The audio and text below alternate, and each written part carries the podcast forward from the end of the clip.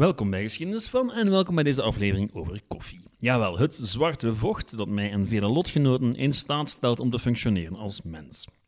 Nu goed, waar komt dit eigenlijk vandaan? De geschiedenis van koffie is een fascinerend verhaal dat over veel meer gaat dan enkel wat koffieboom. Het is een verhaal van landbouw, religie, wereldhandel en filosofie. Je zou zo wat de hele vroegmoderne en moderne geschiedenis kunnen hervertellen met koffie als insteek. En dat is exact wat we vandaag gaan doen. Welkom bij Geschiedenis van.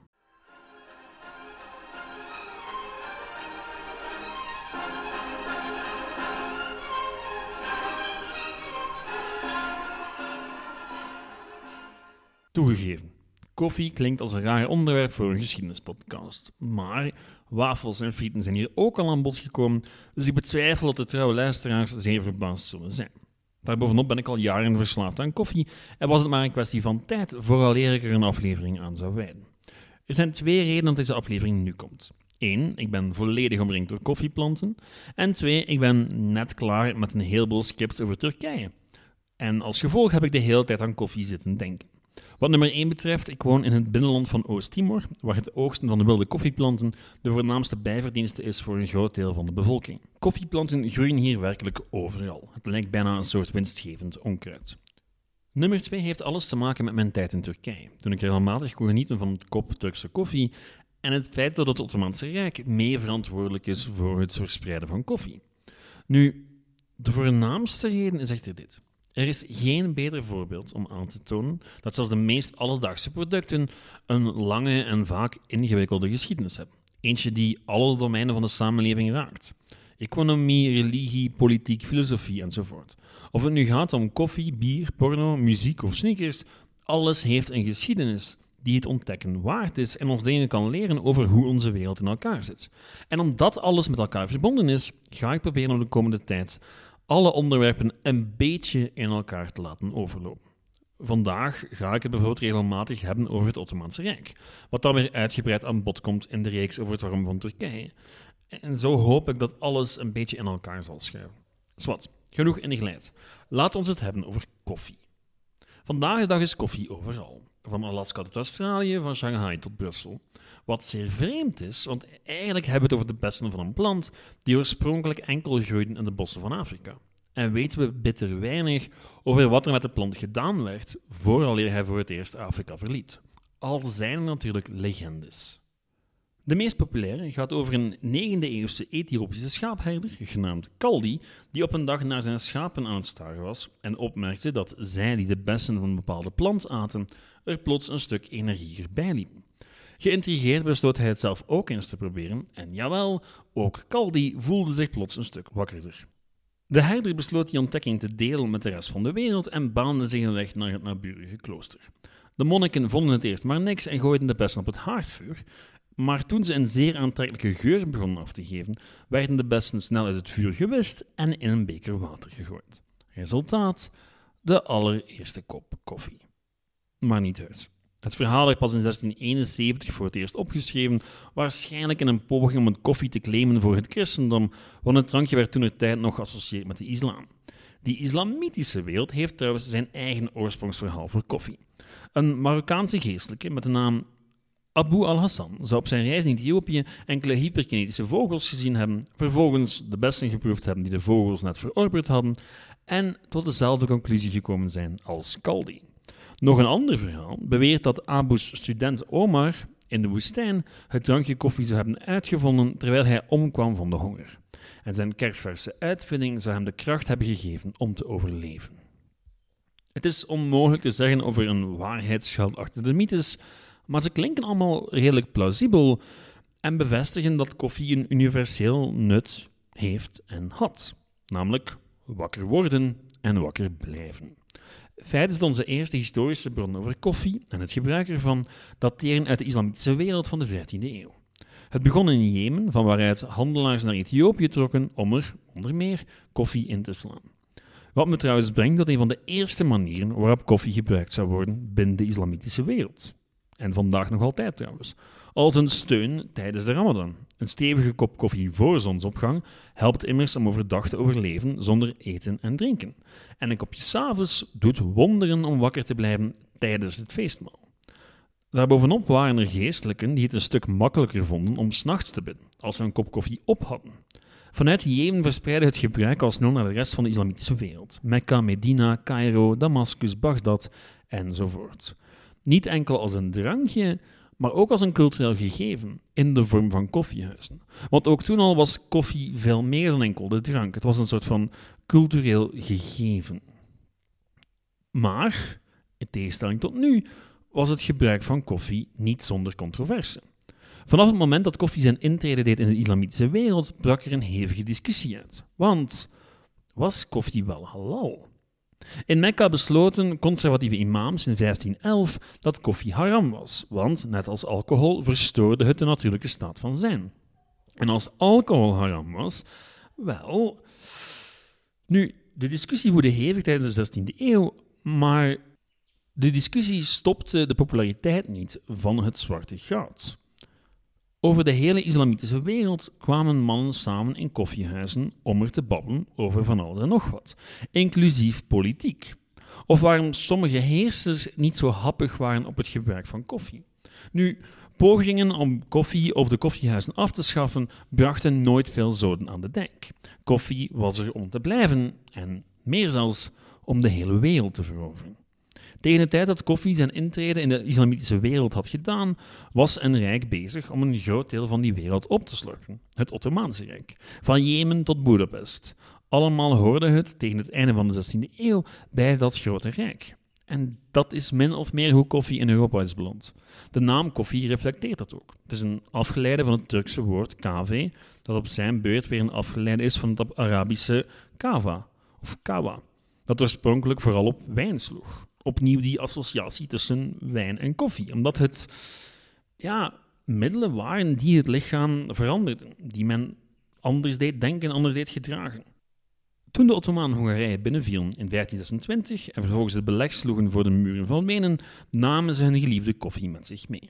In de jaren die volgden was er heel wat strijd tussen westerse landen en de Ottomanen en vaak werden Turkse gevangenen gevraagd om koffie klaar te maken. En bij gevolg drong het zwarte goedje zo langzaam maar zeker door in het Europese bewustzijn. De eersten die het echt invoerden op grote schaal waren de Venetianen. En het is dan ook geen toeval dat daar in 1645 een koffiehuis geopend werd naar Ottomaans model. En het bleef niet bij Venetië. In Wenen opende in 1683 een koffiehuis dat zijn bestaan te danken had aan de achtergelaten koffievoorraden van het Ottomaanse leger, dat ondertussen nog maar eens had geprobeerd om Wenen in te nemen. De Europeanen zouden al vlug hun eigen varianten op het drankje beginnen verzinnen. U weet wel, cappuccino en andere ongein. Al ging het ook in Europa niet enkel om het drankje zelf. De cultuur van de koffiehuizen was immers meegereisd en daarmee ook de argwaan van heersers tegen een plek waar haar elite vrij met elkaar kon afspreken en ideeën uitwisselen. Want die koffiehuizen waren initieel elitaire aangelegenheden. Logisch ook, want koffie moest van ver aangevoerd worden en was dus duur. Hetzelfde geldt voor suiker. Zeer populair om bij koffie te gebruiken, maar ook van ver aangevoerd en dus ook zeer duur. Daarbovenop komt dat net in de periode dat koffie zijn intrede doet in Europa ook een heleboel nieuwe ideeën dat doen. De verlichting, weet u wel. Het begin van waarden en normen die zijn blijven doorbestaan tot vandaag en hebben geleid tot de moderne nazistaat, moderne democratie enzovoort. Nu, sommige mensen zagen die idee niet zo graag komen en vonden het idee dat een koffiehuis het makkelijker maakte om dat, dat soort ideeën te verspreiden zeer verontrustend. Of waarom Karel II van Engeland zijn uiterste best deed om koffiehuizen af te schaffen in de jaren 70 van de 17e eeuw. Niks kon de opmars van koffie echter tegenhouden. Geen geestelijken in het Rome van de 16e eeuw, want de paus was een grote fan, toevallig, geen sultans en geen koningen. En vreemd genoeg lijkt de reden daarvoor min of meer dezelfde te zijn als de reden waarom zoveel vandaag de dag verslaafd zijn aan koffie. Johann Sebastian Bach zei het goed toen hij ergens in de jaren 30 van de 18e eeuw volgende lijntjes neerpende. Excuses voor mijn Duits. Ei, wie schmeckt der Kaffeesoße? Lieblicher als tausend Küsse, milder als Muskatenwein. Kaffee, Kaffee muss ich haben. Und wenn jemand mich will haben, ach, so schenkt mir Kaffee ein. Vrij vertaald, oh wat smaakt de koffie zoet, beter dan een duizend kussen, milder dan muskaatwijn. Koffie, koffie moet ik hebben. En wanneer iemand mij te drinken wil geven, ach, laat hem dan koffie schenken.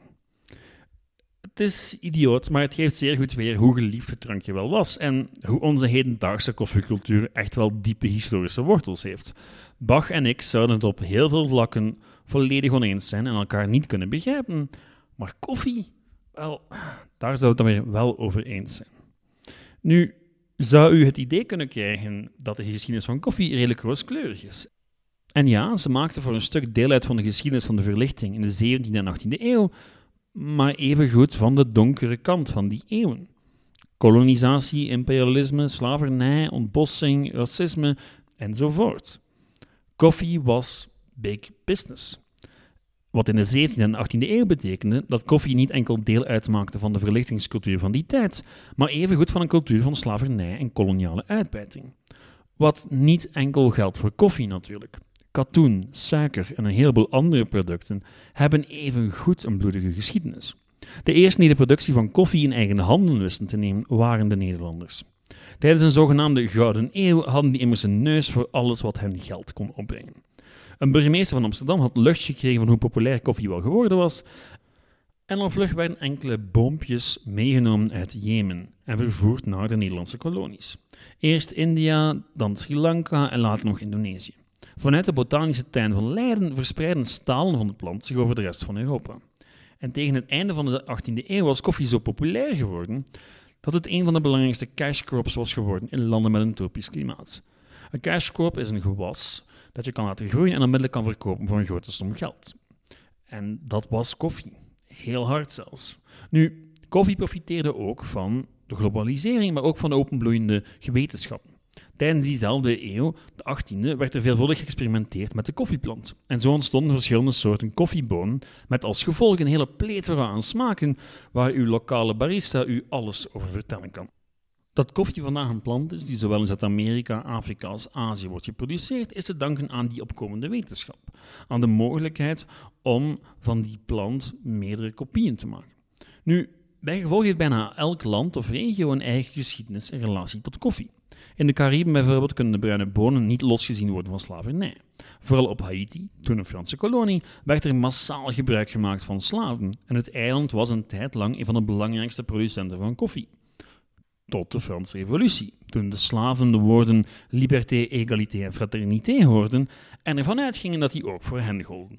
Parijs en de blanke bevolking, vooral de plantagehouders, gingen niet akkoord en het gevolg was een jarenlange oorlog die leidde tot de vernietiging van heel wat plantages. In Latijns-Amerika, waar tot op de dag van vandaag de overgrote meerderheid van onze koffiebonen worden geproduceerd, werden bij gebrek aan slaven initieel de inheemse bevolking gebruikt om op de plantages te werken, wat natuurlijk leidde tot een grote ongelijkheid. In Brazilië werden voor de eerste keer grote delen van het Amazonewoud gekapt om net die grote koffieplantages te kunnen aanleggen. Wat redelijk indrukwekkend is als je weet dat het de Portugezen, toen nog de koloniale overheersers van Brazilië, heel wat moeite kostte om koffiebonen in handen te krijgen. Uiteindelijk zou een Portugese diplomaat erin slagen om de gunst te werken van de vrouw van de gouverneur van Frans-Guyana en zo aan bonen geraken en de basis leggen van de grootste koffieproducerende economie ter wereld. Opnieuw een sympathiek en leuk verhaal, maar gezien de massale invoer van slaven naar Brazilië in de 18e eeuw om die groeiende productie te ondersteunen, ja, is er toch een grote duistere kant aan. Met de komst van massaproductie in de 19e eeuw werd koffie van een eliteproduct een dagdagelijks drankje voor Jan en alle man, wat het nog steeds is. Koffie is een mooi voorbeeld van een product dat heeft kunnen meeliften op de bredere stromen van de geschiedenis.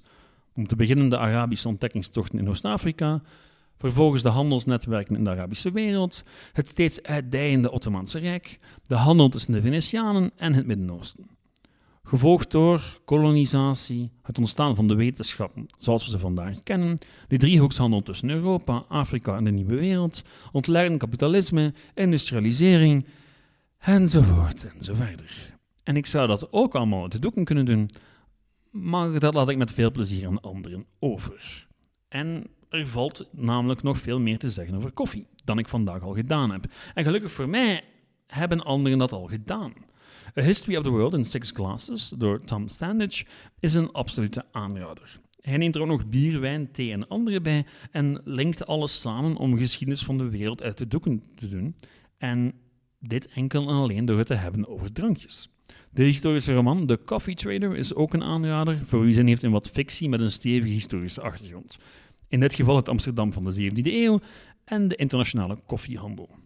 Goed, heel erg bedankt voor het luisteren en tot volgende week. Mij contacteren kan zoals altijd via geschiedenis van of de Facebookgroep Geschiedenis van. Ciao!